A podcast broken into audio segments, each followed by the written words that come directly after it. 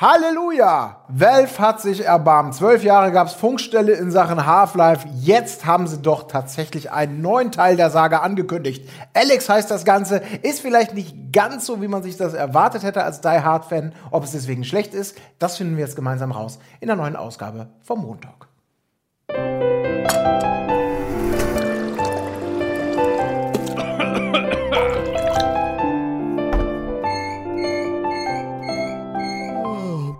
Jetzt auch als Podcast.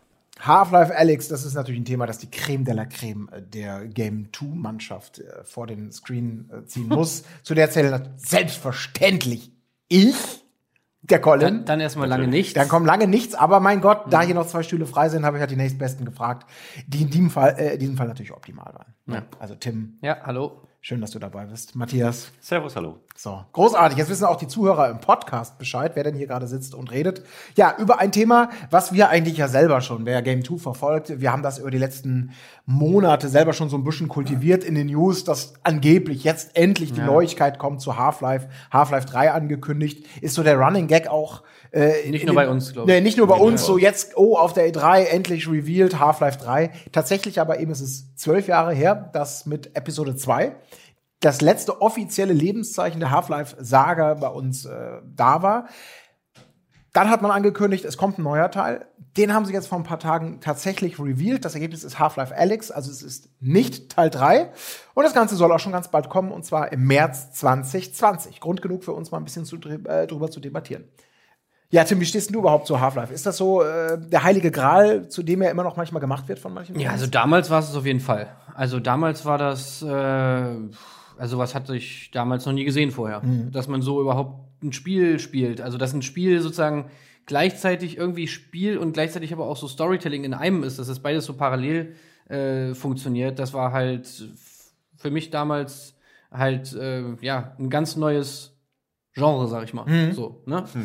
Also das hat es auf jeden Fall. Ich habe noch kein Spiel vorher gesehen, das das so gemacht hat wie Half-Life damals.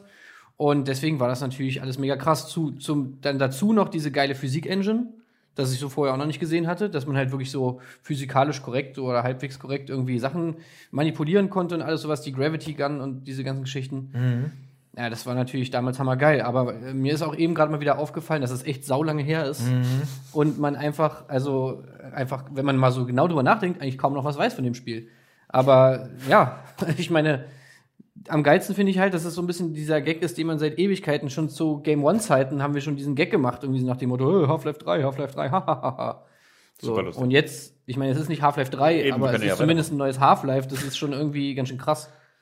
Irgendwie schon, aber irgendwie auch nicht. Also so geht es mir zumindest, weil ich finde schon, diese zwölf Jahre sind nicht spurlos en, en vorbeigegangen an der, an der Marke Half-Life, an dem, an dem goldenen Kalb. Wahrscheinlich viele von euch Zuschauern, die werden sich da vielleicht gar nicht mehr erinnern oder von irgendwelchen Retro-Collections vielleicht, dass es da damals dieses Spiel gab, was irgendwie so Storytelling im, im, im äh, First-Person-Shooter-Bereich so revolutioniert hat und dann mit dem zweiten Teil noch mal eine Schippe draufgelegt hat mit Physikspielereien. Ja, das war alles super geil und super wichtig. Ich habe nur manchmal so den Eindruck, wenn ich heute zurückblicke auf das, gerade in diesen Bereichen Storytelling, Inszenierung und natürlich auch Physikspielereien, da hat sich natürlich in der Gaming-Welt in den letzten 12, 13, 14 Ja. Jahren unfassbar viel entwickelt. Und je länger man dann auch mit sowas wie Half-Life wartet vielleicht, ähm, desto höher die Erwartungshaltung und dann eben die Frage, kann man denn dann selbst als ehemaliger ähm, ja, als, als Barrierenbrecher äh, kann man 12, 13 Jahre später noch mal so einen Effekt haben, noch mal so einen Impact, dass man sagt, jawohl, Half-Life ist immer noch so eine Größe, die außergewöhnlich ist. Da ist dann aber die Frage, woran jetzt wirklich die Größe des Spiels lag. War es äh, so groß, weil es damals innovativ war und zum ersten Mal das Ganze gebracht hat? Oder war es auch immer noch ein guter Vertreter? Ich glaube, da ist viel drin begründet, ob es denn jetzt gut gealtert ist oder nicht. Weil Innovation damals hat es natürlich super groß gemacht. Und wenn du jetzt Half-Life 3 daran misst, ob der nochmal genauso viel Innovation wie Teil 2 bietet, das wird natürlich ultra schwierig. Wenn es aber um die Story geht und sonst was und das vernünftig weitergeführt werden soll und gar nicht der Anspruch nach großer Innovation da ist, dann ist ein gutes Half-Life 3 sicherlich möglich.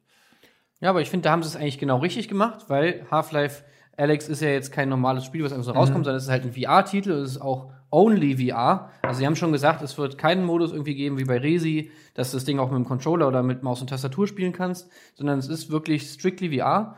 Und ähm, das finde ich eigentlich erstmal, wenn man jetzt vor diesem Hintergrund, was, was Half-Life 1 und 2 damals gemacht haben, wenn man sich das vor Augen führt, dann, dann ist das eigentlich, finde ich, eine gute Entscheidung. Mhm. Wenn man sich halt den, sag ich mal, auch diesen Wurzeln der Serie bewusst geworden ist, dass es halt immer auch irgendwie mit einer technischen Revolution einherging und irgendwas Neues gemacht hat. Und in dem aktuellen, du sagst es selber, ich meine, Storytelling in Actionspielen, das, das, das gibt es mittlerweile wie Sand am Meer. Physikspielereien ist in jedem Spiel drin. Jetzt brauchst du irgendwas Neues. Und wenn sie jetzt ein richtig gutes äh, VR-Game machen, was einfach saugut funktioniert und was eben auch dieses Storytelling da reinbaut und eben auch, äh, sag ich mal, spielerisch irgendwie ein paar neue Kniffe hat, dann kannst du das tatsächlich noch irgendwie schaffen. So ein bisschen so einen leichten Half-Life-Effekt. Also sie haben quasi versuchen vielleicht so eben so ein bisschen zu sagen, okay, in, den, in unseren alten Kerndisziplinen äh, können wir nicht mehr so mitspielen, möglicherweise, oder der Aufwand, den man da vielleicht betreiben müsste und die Liebe, keine Ahnung, ob wir das wollen, ob wir das können. Also suchen wir uns quasi so einen Nebenschauplatz. Und VR ist natürlich auch so ein Thema, was ist, gefühlt sieht es irgendwie immer noch so ein bisschen vor sich hin. Ja. Oder immer weiter. Es kommen immer neue Brillen. Es sind auch dieses Jahr wieder einige Sachen rausgekommen. Es gibt viele, viele tolle Spiele. Aber so diese viel besprochene Killer-Application. Irgendwas, was wirklich sagt, ich bin mehr als ein 20-Euro-Titel, der mal zwischendurch Spaß macht, wenn ich gerade mal wieder das Setup habe. Ähm, oder irgendwas, was einfach nur ein Gag ist, sondern ein richtig vollwertiges, großes Spiel, wo dann sogar noch Half-Life draufsteht, stimmt natürlich. Das könnte tatsächlich für das ganze Thema VR im nächsten Jahr ein absoluter Killer werden. Ähm, das Ganze ist ein reiner PC-Titel, so ist es jetzt angekündigt. Also Konsolenunterstützung wird es anscheinend nicht geben. Zumindest wird bei den VR-Headsets jetzt keine PlayStation 4 oder so ähm, ge gelistet. Äh, Aber so ziemlich jedes andere PC-Headset wird unterstützt. Also nicht nur die, die Valve beziehungsweise Vive eigenen Sachen, die so ein bisschen an der Firma mit dran liegen.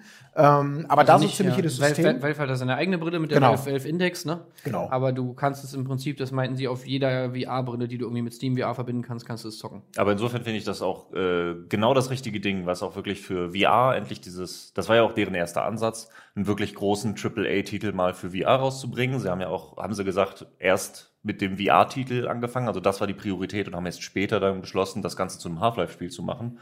Und so hast du das Beste aus beiden Welten. Also sie haben gesagt, wir wollen ein VR-Spiel entwickeln, dieses AAA, was meiner Meinung nach die VR-Szene ja auch bitter nötig hat. So wirklich so mal ein System-Seller.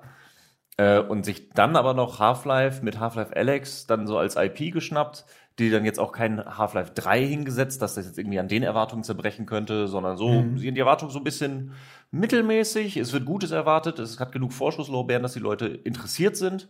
Aber es ist jetzt auch nicht so, dass es am großen Hype zerbrechen könnte. Also ich finde, es ist eine sehr gute äh, Einstellung und sehr gutes Maß, mit dem sie da rangegangen sind. Ja. Es ist auch echt ein krasser Move, wenn man mal so sich überlegt, okay, du hast ein Half-Life, wirklich so eine richtig krasse IP, wo seit ewigen Jahren Leute drauf warten. Und du hast aber jetzt eigentlich einen relativ kleinen Absatzmarkt, weil du das Ding auch wirklich nur für VR-Brillen rausbringst, du keine Unterstützung für normale Maus- und Tastaturspiele bringst. Das ist, musst du schon erstmal treffen, diese Entscheidung. Und ich bin auch echt äh, saugespannt, ob dieses VR, das, das Half-Life Alex jetzt sozusagen viele VR-Brillen verkauft. Ob das so ein bisschen dem, dem ganzen, äh, der ganzen Branche so einen Push gibt. Ähm, oder ob Ja. das halt, ja, einfach ein bisschen versauert. Ich fänd's super, aber ich glaube, das wird dann wirklich das Spiel zeigen. Das ist ja auch, wer selber, die warten ja auch ab, wie das Spiel erstmal ankommt. Die sagen jetzt auch nicht, wir machen jetzt die große VR-Offensive und jetzt kommen nur noch VR-Spiele und wir entwickeln da groß weiter, sondern die warten ja auch darauf, wie es genau ankommt. Und ich glaube, da wird sehr viel von der Qualität des Spiels wirklich abhängen, ob dann wirklich äh, Leute, also ich könnte mir vorstellen, auch für mich, dass ich mir dann vielleicht mal eine Brille hole, weil mich das dann wirklich so interessiert.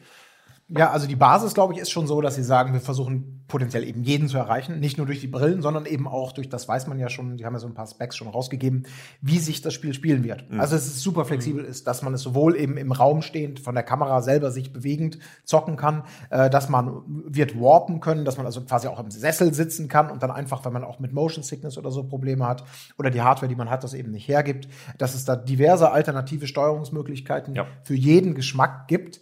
Und das ist natürlich schon erstmal gut, weil man schließt wenig Leute aus. Man hat sich anscheinend viele Gedanken gemacht. Die Tatsache, dass das Ganze erst im März, beziehungsweise schon im März rauskommt und erst jetzt enthüllt wurde, zeigt natürlich auch, die haben das lange reifen lassen. Die haben es geschafft, das jahrelang unter Verschluss zu halten. Das ist schon faszinierend, da in Seattle in ihrem Studio.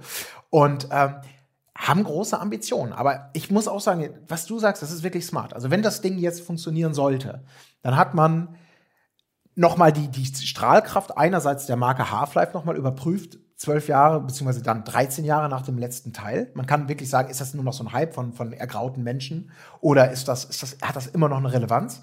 Es ist ein gutes Testcase für VR. Und klar, dann sind sie anscheinend in einer super Position zu sagen, gut, dann kommt vielleicht Half-Life 3, in welcher Form auch immer. Denn ähm, was sie jetzt ja eben machen, um sich auch von dem, von der, von der bisherigen Lore oder von dem Universum so ein bisschen alles offen zu halten, ist ja, es ist angesetzt zwischen Teil 1 und Teil 2, also Half-Life 1 und Half-Life 2. Man spielt Alex, die man, glaube ich, aus dem zweiten Teil kennt. Im ersten war die ja noch nicht dabei. Ja. Und äh, da geht es eher um die Suche beziehungsweise die, die Rettung ihres Vaters, so was man bisher so gehört hat, der irgendwie von den Combine irgendwie versteckt es wird um die- von den Bösen. während der Invasion der Combine halt auf, die, auf der Erde ist man sozusagen Teil so einer Art Rebellion Mhm. und muss halt einerseits ne, diese irgendwie gegen diese Combine kämpfen und auf der anderen Seite würden, neben wird dann halt ihr Vater gefangen genommen, Eli, und äh, der muss dann irgendwie befreit werden. Also zumindest hat es so den Anschein aus dem, aus dem Trailer jetzt. Der ähm, Entwickler, also was Valve aber auch schon gesagt hat, ähm, dass es trotzdem empfohlen wird, vorher alle Spiele gespielt zu haben. Also sagt, ja, es ist ein Prequel, das Spiel zwischen Teil 1 und 2, aber er empfiehlt vorher Episode 2, also den letzten Teil, der irgendwie vor 13 Jahren Ja, rauskam, aber genau das sagt gespielt er, zu er sagt ja das gerade genau oder nicht. Er sagt nämlich, es ist not just a prequel. Das ist nämlich das, was ich, wo ich auch so stutzig war. Weil er, weil er meint, okay, es spielt zwar, es setzt zwar da an, aber es ist nicht nur ein Prequel, wo ich mich so frage, okay, was bedeutet das? Also heißt das, es hat vielleicht verschiedene Zeitebenen irgendwie, vielleicht sehen wir auch noch irgendwas, was später spielt. Ich könnte mir vorstellen eher, dass es allein dadurch, dass du die Perspektive verschiebst, das 2 hat ja, und danach ging es ja eigentlich um Gordon Freeman und jetzt hast du Alex, wenn du die Vorbereitung da zeigst, kannst du natürlich auch Informationen zeigen, die auf Episode 2 anspielen, die aber Gordon Freeman halt nie bekommen hat. Und dadurch gibst du natürlich mehr Informationen für alle, die das vorher gespielt haben. Äh, aber trotzdem spielt es vorzeitlich vorher. Zeitreise ist natürlich auch irgendwie möglich und mehrere Zeitebenen. Das ist jetzt nicht ganz so weit hergeholt bei dem äh, bei Half-Life. Nee, nee, ja, es kann ja auch Aber- einfach sein, dass es nur eine, einen kleinen Teil der Story gibt oder ein Flashback oder ein Flash-Forward oder Ja. sonst irgendwas. Es kann auch sein, dass er es einfach nur so, keine Ahnung, qualitativ irgendwie gemeint hat. Das ist sozusagen, dass er so eine, aus dem Sinne, das ist ein richtiges Half-Life-Spiel und nicht nur irgendein Spin-off so mäßig, ne? Ja, die werden es auch sein, aber ich finde Ja. den, äh, den Quote irgendwie ganz geil. Auf jeden Fall werden sie sich sicherlich bemühen, das Ganze für Neueinsteiger tauglich zu machen, dass man das Universum irgendwie versteht oder die Grundbedrohungslage, gleichzeitig aber auch was zu bieten, was wahrscheinlich alteingesessene Fans total anspricht, was eine neue Facette mit reinbringt, vielleicht dieses Universums, der Story, der Charaktere und so weiter. Das wird auf jeden Fall spannend. Sprechen wir noch mal kurz auch über das, was wir eigentlich im Trailer so ein bisschen gesehen haben, Gameplay-wise, weil ich muss sagen, ich habe den Trailer mir angeguckt, ich finde, das sieht super aus. Man ist immer, VR-Trailer sind immer ein bisschen mit Vorsicht zu genießen, weil wir kennen das ja alles, die, die, die flachen Varianten, also die, die äh, durchgeschliffenen, die man nicht in der Brille sieht, sondern auf dem flachen Display. Die sehen ja, und das ist, glaube ich, systemübergreifend so immer signifikant besser aus, als das, was man selber auf dem, auf dem Glas hat. Klar. Also, was wir da gesehen haben, das sah verdammt gut aus. Und ich glaube, wenn man da so ein bisschen das eben runterskaliert mit der Erfahrung, die man mit VR-Brillen gesammelt hat, wird das sicherlich immer noch gut aussehen. Mich hat das jetzt nicht komplett weggeflasht. Es wurde geballert, es war ein bisschen Horror, da kamen mal wieder diese Facehugger angesprungen. Es gab so ein paar Headcrabs. ja, Headcrabs, genau. Es gab ein paar witzigere Ideen, wo man halt merkt, dass die natürlich mit den Steuerungsmechanismen der Brillen auch sehr viel arbeiten, also und mit Physik. Äh, Da gab es diese Szene, wo in einem Regal äh, rumgefuchtelt wurden und hinten waren irgendwelche Patronen, die man sich dann nehmen konnte. Ähm, dass man mit der einen Hand irgendein Rätsel macht, während man mit dem Körpereinsatz links oder rechts von einer Wand guckt und dann schießt mit der anderen Hand. Ja. Also es sind alles Elemente, die, die man in der einen oder anderen Form schon mal so gesehen hat. Da war ich erst so ein bisschen enttäuscht, in Anführungsstrichen, was natürlich eben auch Schwachsinn ist, weil erstmal, wenn, das, wenn die das gut zusammenbringen, ist das schon mal toll. Und zweitens, selbst wenn man diese Elemente schon mal gesehen oder gespielt hat, dann sind sie natürlich auch noch lange nicht so ausgelaugt. Also ich denke da nur an sowas wie, was man da ja auch kann, zum Beispiel, du, du lehnst dich nach vorne, um mal durch eine Tür zu lunzen oder um eine Tür so aufzumachen und reinzuballern. Ja. Jeder, der, also ich bin ja so ein Riesenfan damals gewesen von, von Resident Evil 7 VR. Wer da schon mal diese Situation hatte, dass du in so einer Gruselsituation, da ist irgendein Gang und du willst um die Ecke gucken und das kannst du machen, sogar schon mit der PSVR-Brille, so leicht um die Ecke, um zu gucken, ob da vielleicht was ist. Das ist sozusagen die Kindergartenvariante von dem, was da alles angedeutet war. Und als mir das bewusst wurde, habe ich gedacht, okay, das kann schon richtig geil Ja. sein. Wenn das ein Pacing hat, was funktioniert, wenn die diese, das alles zusammenfahren, dann, ja, verdammte Scheiße, dann ist das echt 50, 60 Euro wert, möglicherweise. Also Ich denke auch. Ja, also so wie ich das verstanden habe, setzen sie einfach auf so ein sehr immersives Spielgefühl, was einfach so sich so realistisch wie möglich irgendwie anfühlen soll, wo du eben auch alles machen kannst, was du in der echten Welt auch machen kannst und reichern das dann eben an mit so mit so Gimmicks, die man eben so Half-Life-mäßig kennt und so. Damals war es die Gravity Gun, jetzt ist es halt dieser Handschuh, mit dem du sozusagen ja auch irgendwie Sachen heranziehen kannst. äh, sozusagen irgendwie auch so Gravity-mäßig, dass du die sozusagen von, von Gegnern, das haben wir ja gesehen, irgendwas klauen kannst, irgendwelche Items, die sie haben, oder halt eben eine Waffe von irgendwo her kriegst und so. Ähm, ich, ho hab, ich hoffe, dass noch so ein, dass es auch noch andere Gimmicks gibt als das. Weil ich habe so ein bisschen das Gefühl, also ich hoffe, dass es coole Rätsel damit gibt, so. Aber es gibt ja eigentlich, das, das fand ich, hat mich so ein bisschen enttäuscht, dieses Rätsel. Da habe ich mir so gedacht, so, ah, okay, wenn sie das jetzt Ja. in den Trailer packen, ist das schon das geilste Rätsel, so dass du irgendwelche Sachen drehst. Äh, ich hoffe, da kommt noch was Geileres und ich hoffe, da kommen auch noch ein, vielleicht noch ein bisschen andere Gimmicks oder andere Mechaniken. Das würde ich mir auf jeden Fall wünschen. Ja, Ja, sonst könnte es sehr schnell eintönig werden, wenn du so wirklich langes Spiel hast. Es soll ja, glaube ich, so lang sein wie Episode, wie Half-Life 2 auch. Ja. Und wenn du dann wirklich als das Gimmick diese normalen flachen Rätsel hast, ja, dann nutzt sich das, glaube ich, wirklich schnell ab. Ja.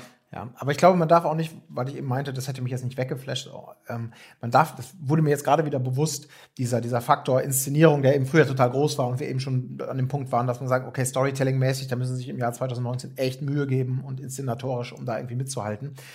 Was mir natürlich, also weil ich erinnere mich zum Beispiel dran an, gerade im zweiten Teil, diese, die, diese, ich weiß nicht, ob es die, diese drei Beine, diese riesigen, äh, die da durch die Straßen wandern. Das waren damals natürlich schon so, wow, alter Verwalter, ist das geil. Die kamen jetzt ja auch wieder im Trailer vor, also die bemühen sich da schon so ein bisschen um Ja. Fanservice. Und wenn ich mir das aber jetzt vorstelle, geil inszeniert, wirklich in VR, Ja, dass du dieses Gefühl von Größe bekommst und da kommen die Sirenen und die Lampen und du denkst, alter, geil, verdammte Scheiße.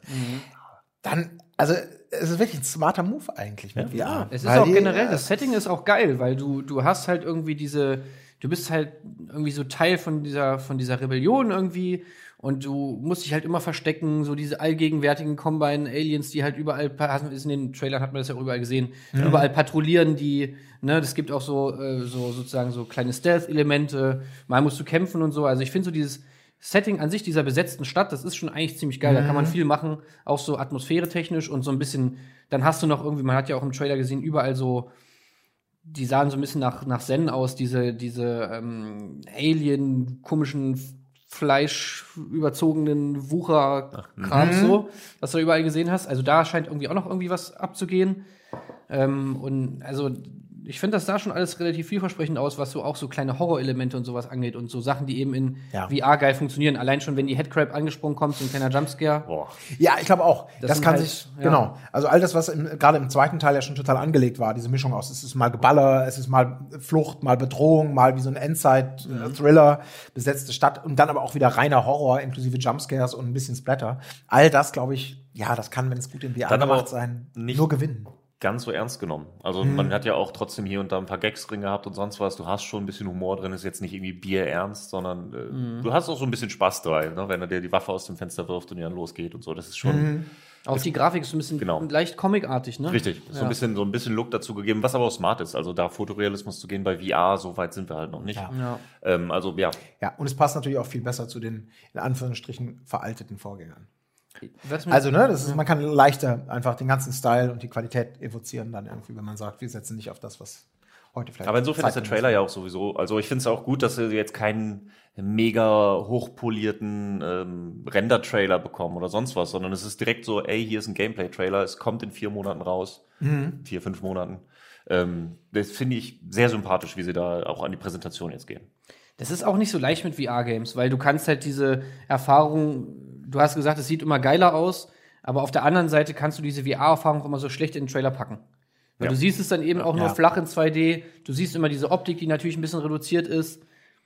Und ja, das VR-Game macht natürlich auch aus, dass du dich wie innen drin fühlst. Das ist bei dem Trailer auch immer, da geht ganz schön was verloren. Genau, das wäre nämlich genauso unfair, da bin ich voll bei dir jetzt zu sagen, oh, skaliert das mal alles runter grafisch und dann habt ihr einen Eindruck davon, wie Mhm. sich das anfühlt. Das stimmt nicht, weil Immersion von VR-Games, die kann man wirklich nur nachfühlen, wenn man es selber mal aufhatte und nicht, indem man versucht, das irgendwie downzugraden oder so. Das ist vollkommen richtig. Was ja. ich mich halt wirklich frage, ist, wie, also ich finde so die große Konkurrenz ist halt wirklich einfach Resi 7, ne? Also wie sich das im Vergleich zu Resi 7 anfühlt, ich finde, das ist so make it or break it, weil, weil Resi 7 hatte immerhin auch eine Unterstützung für Controller und so, das konntest du auch so spielen, ohne VR-Brille. Bei dem sagen sie jetzt, nein, das geht nicht, das, das würde sozusagen das ganze Spielgefühl kaputt machen, so, das können wir nicht machen.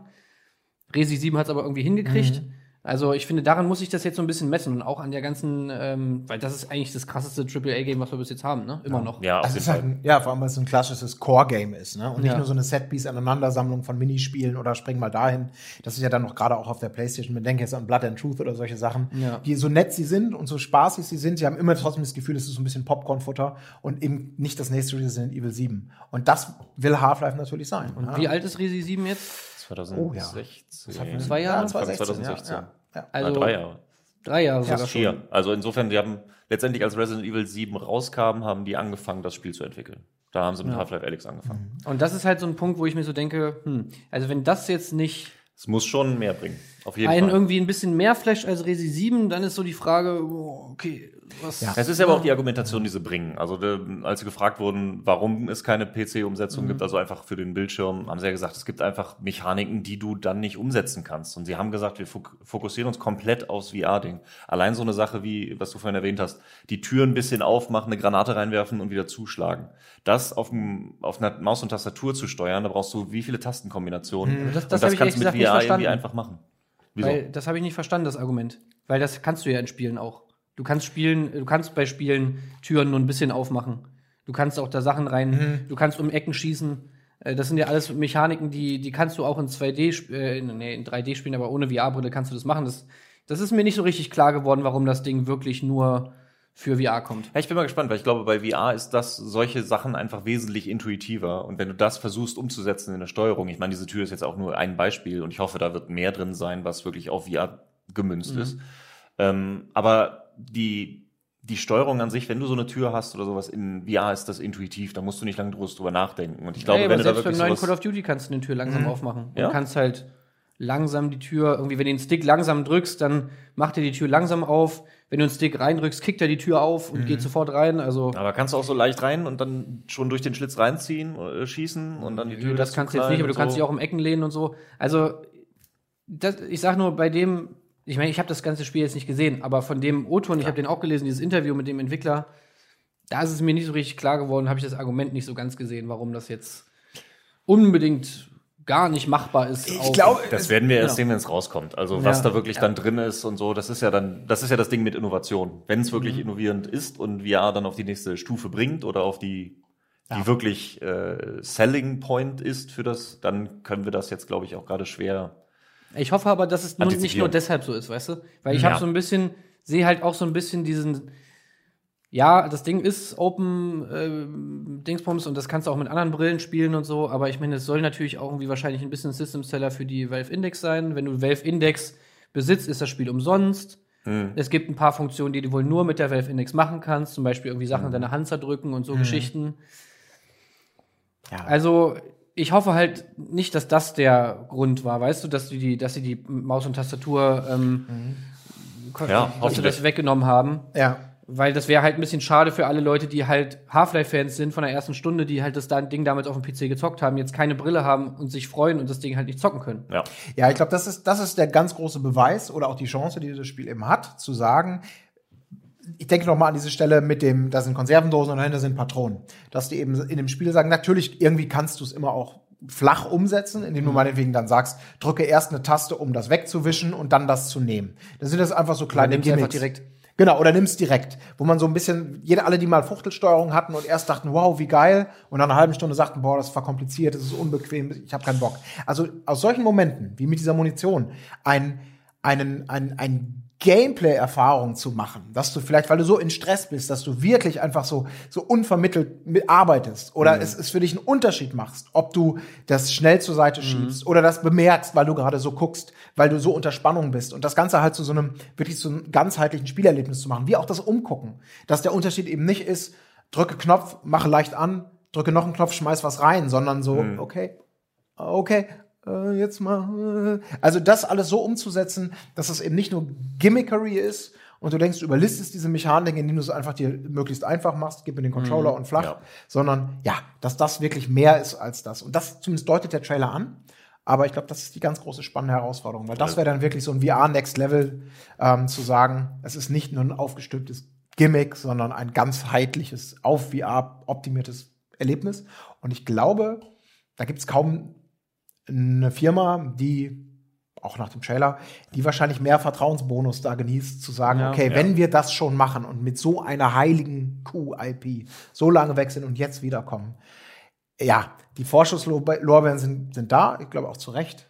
Es kann super auf die Schnauze fallen, werden wir nicht wissen. Äh, werden wir bald wissen, meine ich natürlich. Aber es gibt, glaube ich, kaum eine Firma, der ich mehr vertrauen würde. Ey, eine Thema ganz angeht. coole, coole Sache ist mir noch aufgefallen. Und zwar, das läuft ja mit der Source 2 Engine. Und die hat ja einen Level-Editor.